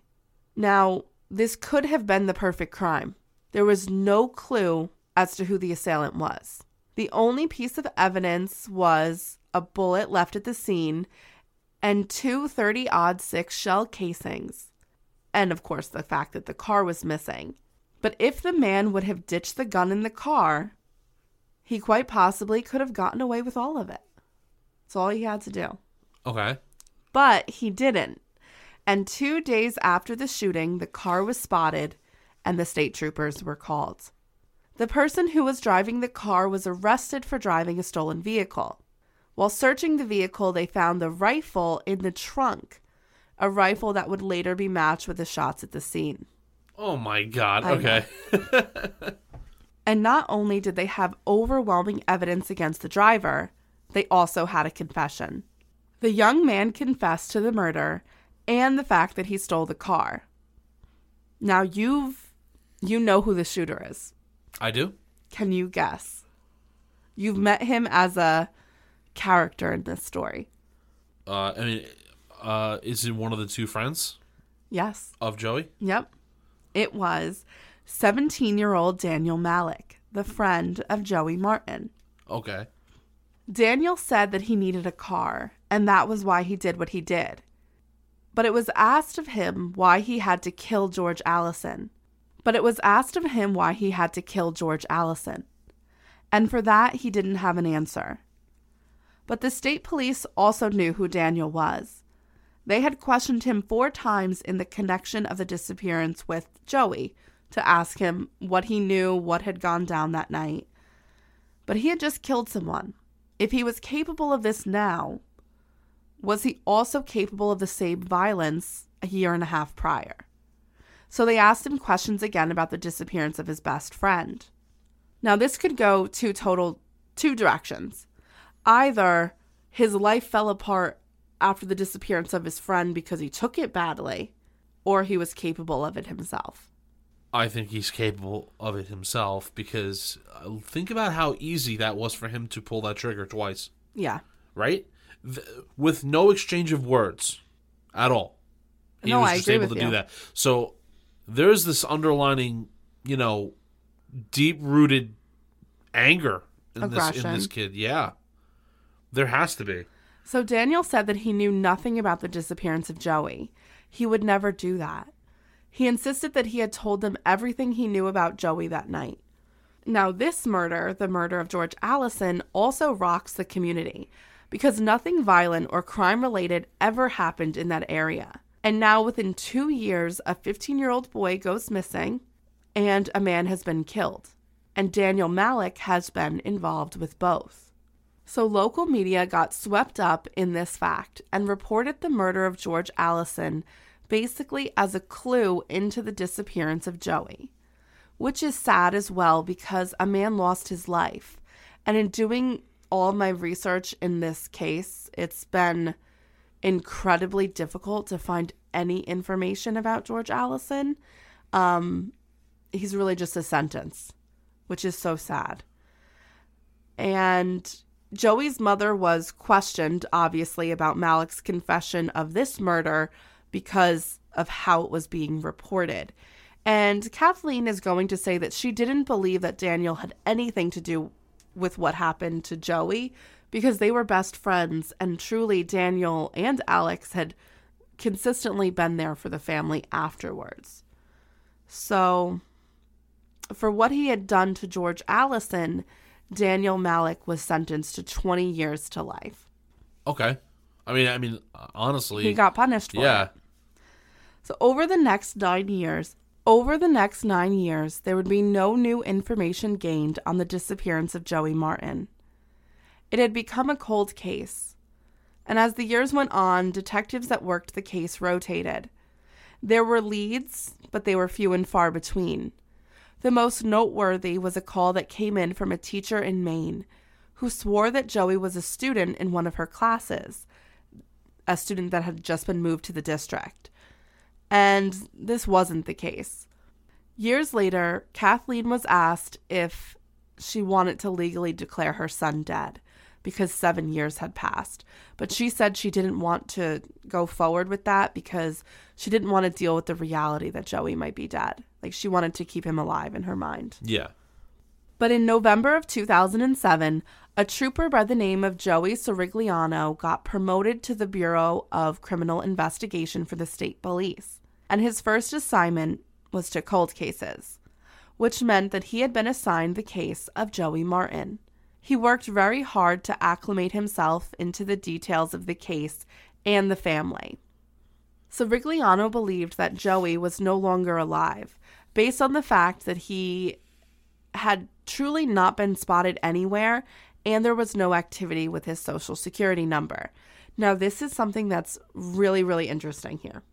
Okay. Remember how you said if you were the investigator, you would go back and look at everything, like look in the woods, look at the fort, and you'd want to talk to the two friends again? Yeah. That is exactly what Sorigliano does. Seriously? Exactly what he does. I mean, it's the best thing that you could do, right? Yeah. With when there's no leads, you have to go and check that. Right. So the investigator went back to Kerhonkson to travel the 1.5 miles it would have taken Joey to get from his home to the destination, which was the crossroads. He also thought it was possible that the teen, knowing he was late, could have taken a shortcut path through the woods. So he even went back to search the shortcut paths and he went to the fort that the teens had made. And surprisingly, it was still there. He searched it all and found nothing. And I don't think he really expected to find anything, but he felt like if I'm investigating this case, I need to have a concept of the area and the traveling distance and what it looked like. So that's kind of why he returned to the scene. And the next thing he did was read through all the old interviews. Like, he does want to speak to everyone where he thinks, like, okay, red flags have popped up, but he first has to read through all the old interviews first. And in reading the old interviews, he finds some red flags. In statements made by Joey's best friends, nothing big, imperceptible actually, but Sorigliano caught on and thought that although it was a long shot, he might be onto something. In his interview with investigators, Alex Barsky said, I went home and I immediately went to bed. Sorigliano found this odd, like a practice statement or something, or someone trying to prove an alibi. A teenage boy would just say, I went home and I went to bed. Right? No, he went to he went home and he went to bed immediately. So that's like him saying like I went to bed immediately, wasn't me, couldn't have been me, kind of thing. You know what I mean? No, yeah, I, I get that. it's that. a little bit of a stretch. It is. A little bit. But it was something that he found interesting. And then in an interview with Daniel Malik, he saw that Malik said, We were all on foot. Well, if it had only been him and Alex, then why would he say we were all on foot? Wouldn't he just say we, not we were all, or me and Alex, or if he's got a good English teacher, Alex and I? Like, why would he say it like that? Now, don't get me wrong. Sorigliano did not think these were admissions of guilt, but they were odd. A crack that he wanted to pick at. I mean, yeah. I mean, think about it. If you're you're actively going back and sifting through everything, you are going to have a magnifying glass on every single one of those like little details. Even if it sounds so stupid to us, he's gonna make sure that he had he's like zoomed in on this. A hundred percent. Anything that could cause any little, even a speck of doubt, he's gonna look at it. I completely agree with you. So, seven years after Joey's disappearance, 22 year old Alex Barsky lived in Brooklyn. He was picked up by the state police and given a ride back to his hometown to be questioned one more time about the disappearance of his best friend seven years before. It sounds like the beginning to like a really good Netflix show. It does. yeah. Um, so Rigliano placed photos of Joey on the table in front of Alex. Alex asked if Joey was still missing, and Sorigliano told him that Joey was dead. And immediately Alex became red and flustered, and he asked what had happened. So Sorigliano asked him what had happened, and Alex proceeded to tell the same story that he had 12 years ago. Alex was then asked to take a polygraph test, which he agreed to do. He failed it miserably. Now, we all know that polygraph tests are unreliable in so many ways, but one thing that they're used to do is to detect the nervousness of the person in the room. And it's clear that Alex Barsky is very nervous about something, and that's why this test has been failed. So, when confronted with this, the failing of the polygraph test, he seemed like he was on the verge of wanting to say something, to tell the investigator something. But each time he was just about to kind of be broken, he would stop and ask to go to the bathroom. And because, like, Sorigliano had to play this well because Alex Barsky's not under arrest, so he doesn't want to scare him away. So he does, like, say, like, okay, yeah, go to the bathroom. Like, he's trying to be good with him so he doesn't leave. Right.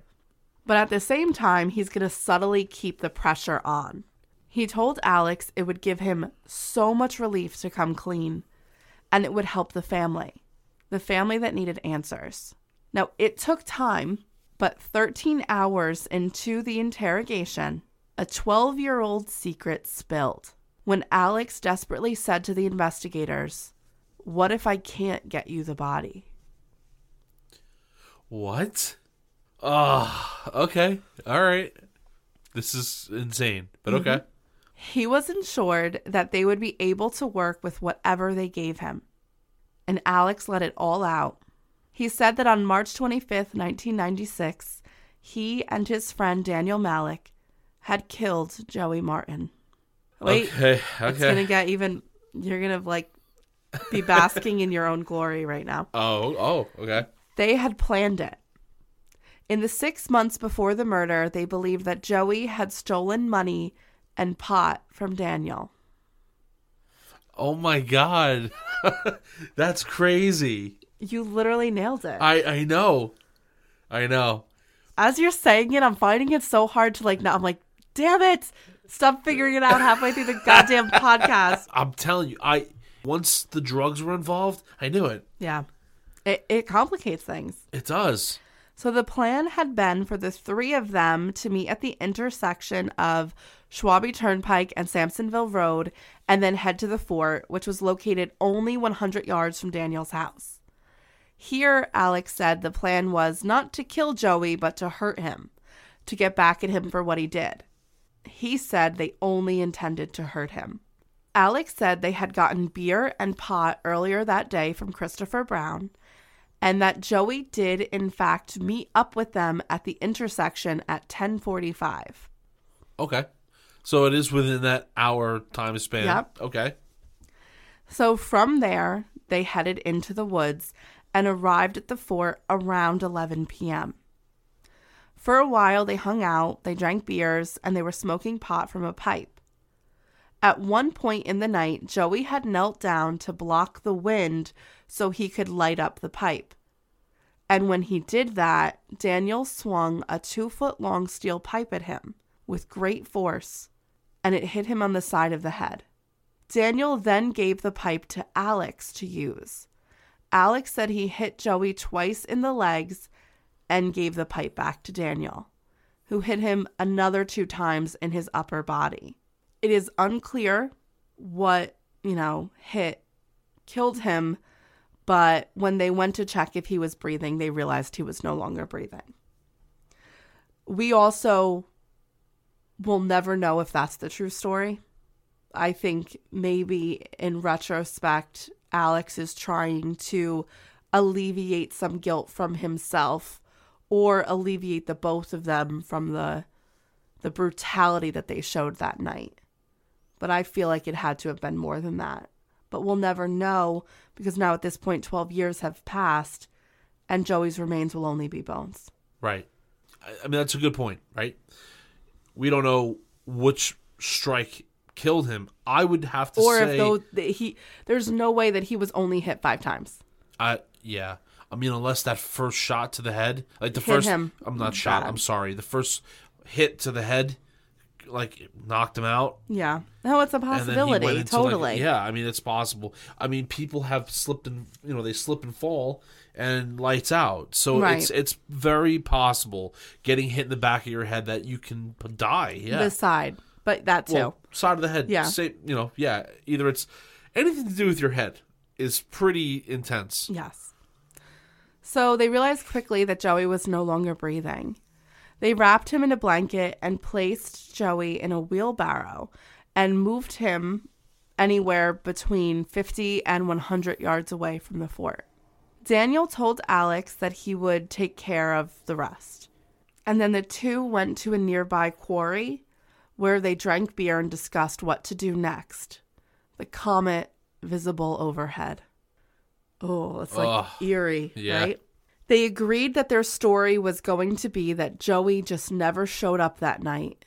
And according to Alex, Daniel told him that he had to keep his mouth shut or he would be next. Then the two went to school the next day as if nothing happened. And they were first tested with their story when Joey's brother, Bill, asked where he was when they got on the bus. And that's when the lies began. It's pretty crazy. Sorigliano and other investigators went back into the woods with Alex Barsky so he could show them where they had left Joey Martin's body. In interviews, Sorigliano said that he walked and searched for a long time with Alex Barsky, and he began to think that the man was lying to him because it seemed like he couldn't get his bearings in the woods. But eventually they came upon a rock overhang. There, he said. And beneath a boulder, they found a tattered blanket. It had been the one that Joey had been wrapped in all those years ago, but there was no human remains in it. And that was when Alex came clean with the second part of his secret. What? Yeah. Okay, there's more to this? There's more. Okay.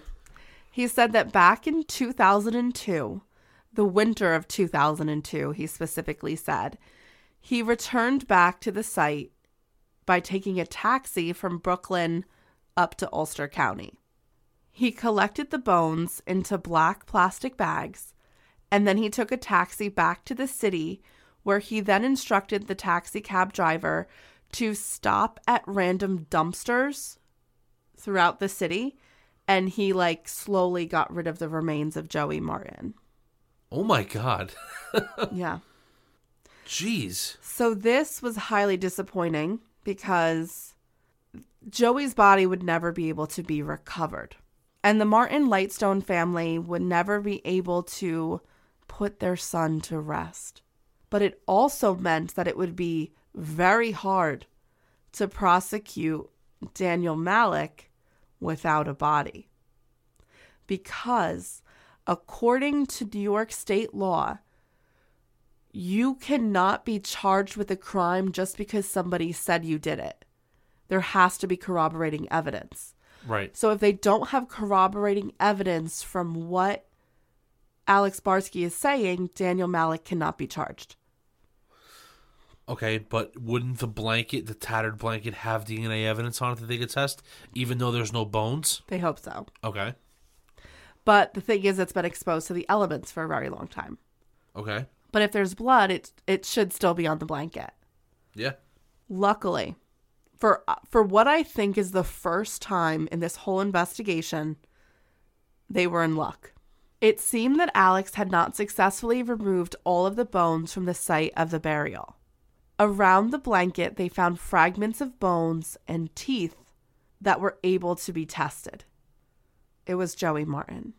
Alex Barsky revealed that Daniel had actually, after he went to the site in 2002, Daniel wanted him to go back again to see if they had gotten everything. Okay.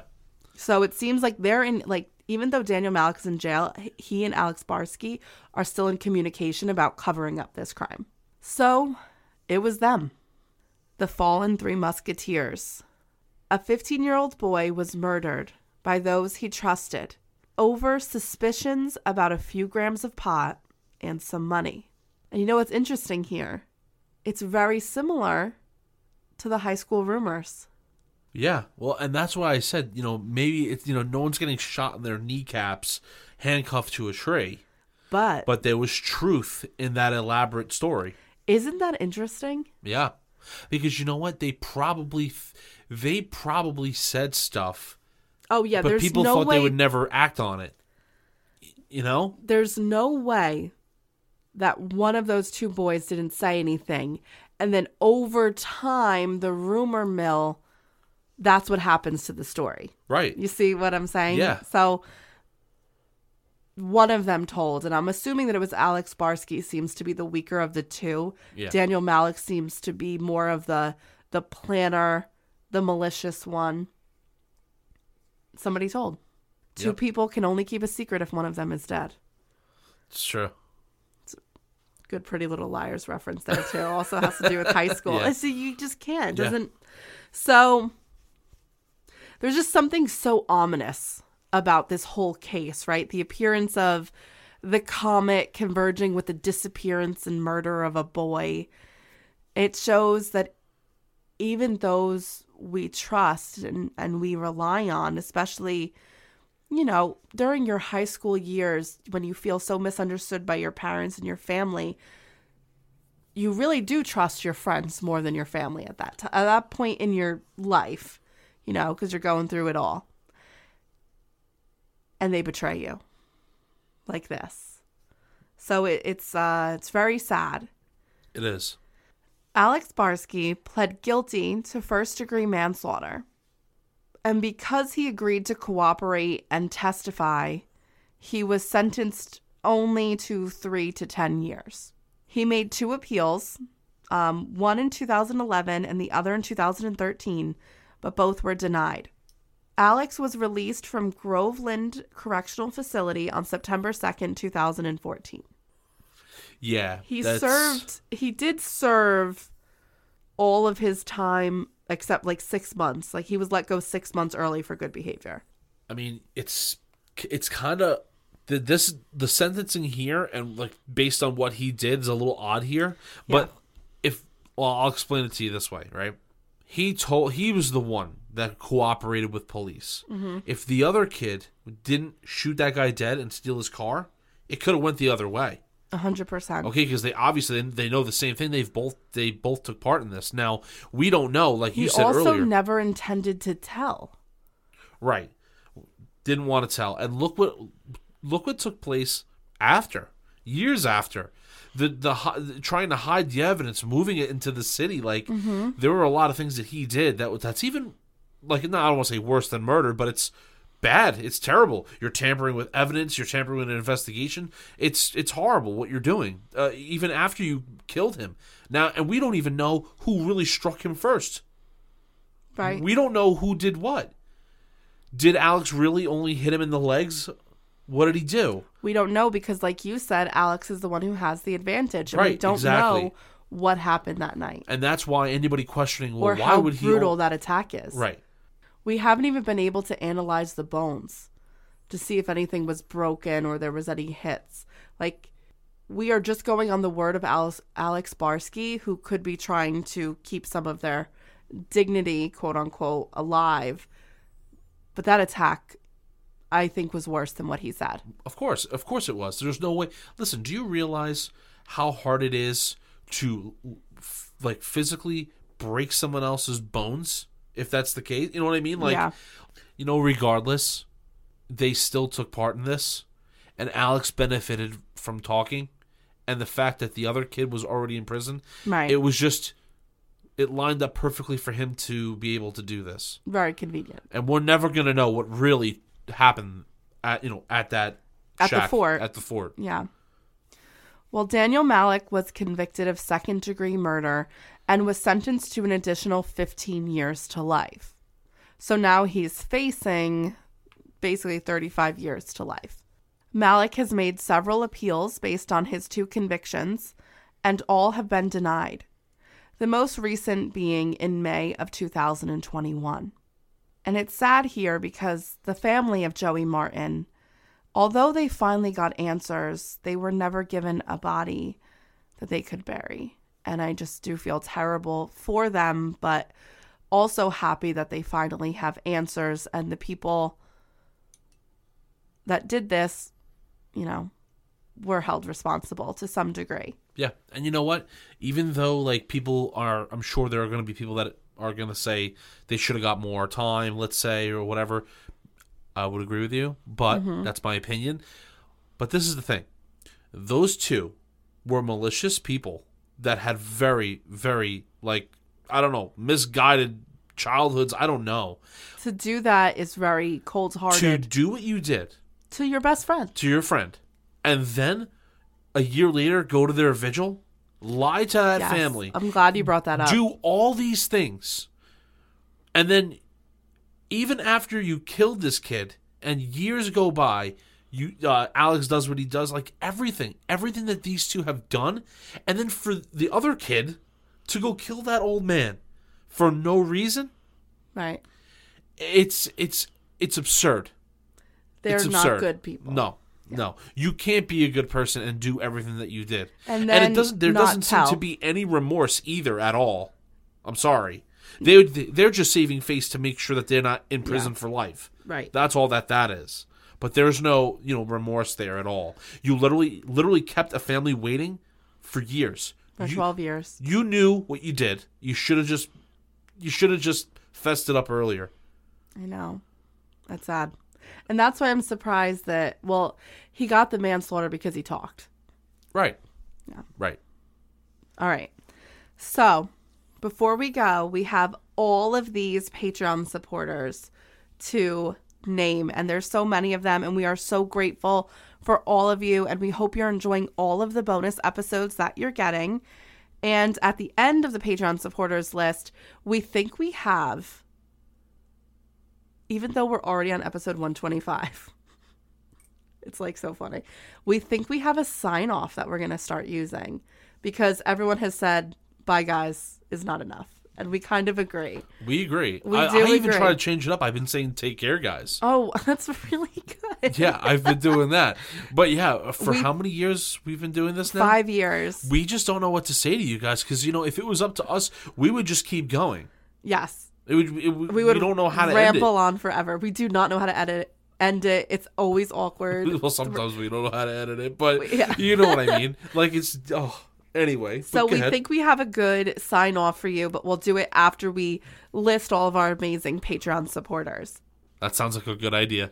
So we just want to say thank you to Chris Hayek, Kerry Walsh, Dixie Bishop, Alicia Burke, Sam Bibb, Chan Turn, Tianti, Michelle Rosenberg, Tanya Collins, Hilda upped her pledge, Christopher Bell, Amy Shore, Shonda Carter, Lily Burke, Robin Johnson, Belle Allen, JB, Elizabeth, Florencia Valle Miller, Carrie DeSormo, Zoe Miles, Jen Miller, Diana Kruckberg, Elijah, Louisa Loyacano, Leah, Katie Retson, Nathan, Mags Bags, Ann Dooley, Taya Mackle, Kim, Therese Black, Marimar Bustamante, Summer Roberts, Jody Stevenson,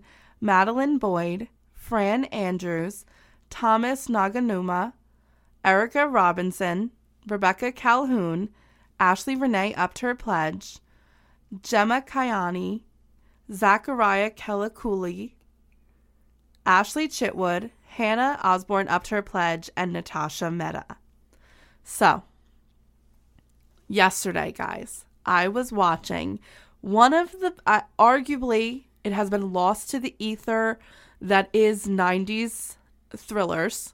One of the best movies from that time period as a thriller, Copycat with Sigourney Weaver. Such a good serial killer movie if you have not seen it. But as I was watching it, and it was it's on in the background as I was finishing this episode because that's what I do. That's so weird of me. I watch serial killer movies as I'm writing my true crime podcast. But to each their own. I heard Sigourney Weaver as she well in this movie she plays a criminal profiler for the FBI whose area of expertise is serial killers. And as she's signing autographs to people and they're walking away, she calls out to them and don't park next to vans. And I was like, oh my God. And I called John and I'm like, John, that's the perfect sign. I mean, it's five years late, but like, that's our sign off. That's perfect. I, mean, I thought it was pretty cool. But uh, we are late. Can we start a different sign off three, well, five years in? Sure. Right? We can do what we want, right? I guess. This is our podcast. Yeah. Okay. So that will be our sign off. We will still say bye, guys, but then we will end it with and don't park next to vans. As humans, we're naturally driven by the search for better. But when it comes to hiring, the best way to search for a candidate isn't to search at all. Don't search, match with Indeed. When I was looking to hire someone, it was so slow and overwhelming. I wish I had used Indeed. If you need to hire, you need Indeed. Indeed is your matching and hiring platform with over 350 million global monthly visitors, according to Indeed data, and a matching engine that helps you find quality candidates fast. Ditch the busy work. Use Indeed for scheduling, screening, and messaging so you can connect with candidates faster. And Indeed doesn't just help you hire faster. 93% of employers agree Indeed delivers the highest quality matches compared to other job sites, according to a recent Indeed survey. And listeners of this show will get a $75 sponsored job credit to get your jobs more visibility at Indeed.com slash podcast. That's Indeed.com slash podcast. Terms and conditions apply. With Lucky Land slots, you can get lucky just about anywhere. Dearly beloved, we are gathered here today to. Has anyone seen the bride and groom? Sorry, sorry, we're here. We were getting lucky in the limo and we lost track of time. No, Lucky Land Casino, with cash prizes that add up quicker than a guest registry. In that case, I pronounce you lucky. Play for free at LuckyLandSlots.com. Daily bonuses are waiting. No purchase necessary. Void where prohibited by law. 18 plus. Terms and conditions apply. See website for details.